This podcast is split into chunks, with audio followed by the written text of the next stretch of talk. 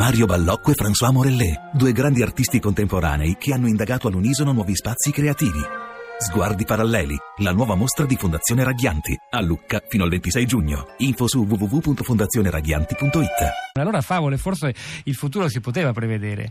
Eh, che si possa prevedere con grande precisione è sempre difficile, ma farei due, due riflessioni. Eh, una cosa che possiamo prevedere guardando a quello che è accaduto anche in tempi recenti è che se questa precarietà verrà confermata, se queste difficoltà di avere dei sostegni in età elevata saranno confermate, quello che succede è abbastanza prevedibile. Noi siamo parte, certo, di collettività eh, statali, politico-economiche, chiamiamole così, ma per fortuna facciamo anche parte di reti di condivisione.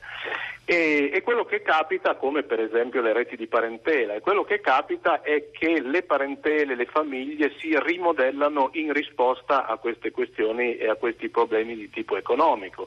È capitato, sta capitando adesso, eh, non ci aspettavamo di riscoprire nella contemporaneità la forza dei legami della parentela estesa, della famiglia estesa, chiamiamola così, pensiamo al ruolo dei nonni, eh, abbiamo riscoperto invece quanto siano forti, mentre tutte molte analisi sociologiche e antropologiche ci dicevano che sarebbe esistita in futuro soltanto la famiglia nucleare. Il welfare no? domestico e, e familiare, domestico, che però non ci sarà forse così. Tra trenta quaranta anni non ci sarà più. Tra, tra trenta quaranta anni sarà questo ancora più difficile, ma le reti parentali continueranno secondo me ad avere un ruolo eh, molto, molto importante.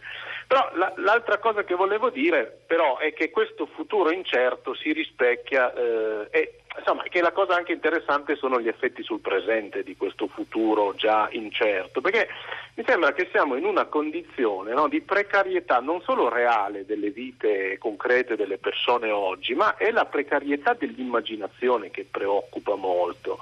Cioè, come posso immaginare il futuro, che comunque è sempre incerto e imprevedibile, questo per definizione, però in una condizione come quella in cui viviamo nel nostro paese, in cui le regole cambiano costantemente.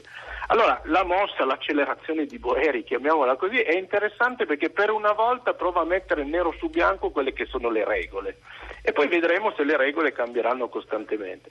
Cioè, io faccio spesso questo esempio eh, perché è un'esperienza diretta che ho con i miei studenti. Molti dei miei studenti mi chiedono: professore, voglio fare l'insegnante da grande, mi piacerebbe insegnare, cosa devo fare per insegnare? Ecco, la mia risposta è sempre non lo so. Perché noi viviamo in un paese in cui non sappiamo come si diventi insegnante. Ogni governo, ma a volte anche all'interno di uno stesso governo, cambiano le regole di ingaggio. Una volta c'è una scuola di specializzazione, una volta c'è un concorsone, una volta bisogna aver dato certi esami per insegnare lettere e il giorno dopo sono cambiati. Cioè è questa la condizione, come dire, che rende il futuro, che è comunque prevedibile, ma è questo anche il bello del futuro evidentemente, però lo rende precario al punto da schiacciarsi sul presente. A questo punto, se non c'è nessuna regola certa, non resta che provare a barcamenarsi nel presente. Certo, nel Novecento eravamo sorretti da grandi ideologie o da visioni religiose che ci portavano a vedere sviluppi futuri. Oggi tutto questo è tramontato, per alcuni è anche un bene, perché quelle ideologie erano anche delle lenti che distorcevano lo sguardo sul presente. Eh, qualcosa riempirà il loro posto, è successo dal, diciamo così, dalla caduta del, del, del muro di Berlino in poi, oppure no? Eh, scusi, non ho sentito la, l'ultima parte della domanda. No, se qualcosa riempirà il vuoto lasciato dalle ideologie che perlomeno ci orientavano anche con molta, forse troppa fiducia guardando al futuro. Ma io credo...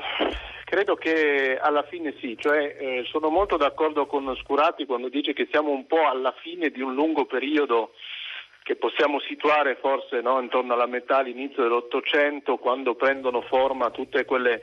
quelle idee di progresso che poi nel bene e nel male, vorrei sottolineare anch'io, hanno caratterizzato eh, l'Ottocento e il Novecento e, e quindi no, sono periodicamente viviamo questi, questi periodi un po' di fine della storia in cui quella idea là è venuta meno, forse anche un po' per la saturazione a cui ci ha portato la globalizzazione. Voglio dire, abbiamo, eh, abbiamo conosciuto a fondo il mondo, lo vediamo scorrere davanti a noi continuamente, quindi c'è un, un po' un'idea di chiusura di orizzonte. Io da, da antropologo, ma questo come dire è un punto di vista forse legato a quelli che sono i miei studi, i miei interessi, io vedo eh, la possibilità di ripartire eh, e di ridarci dei nuovi orizzonti se ripensiamo meglio la convivenza e l'orizzonte multiculturale.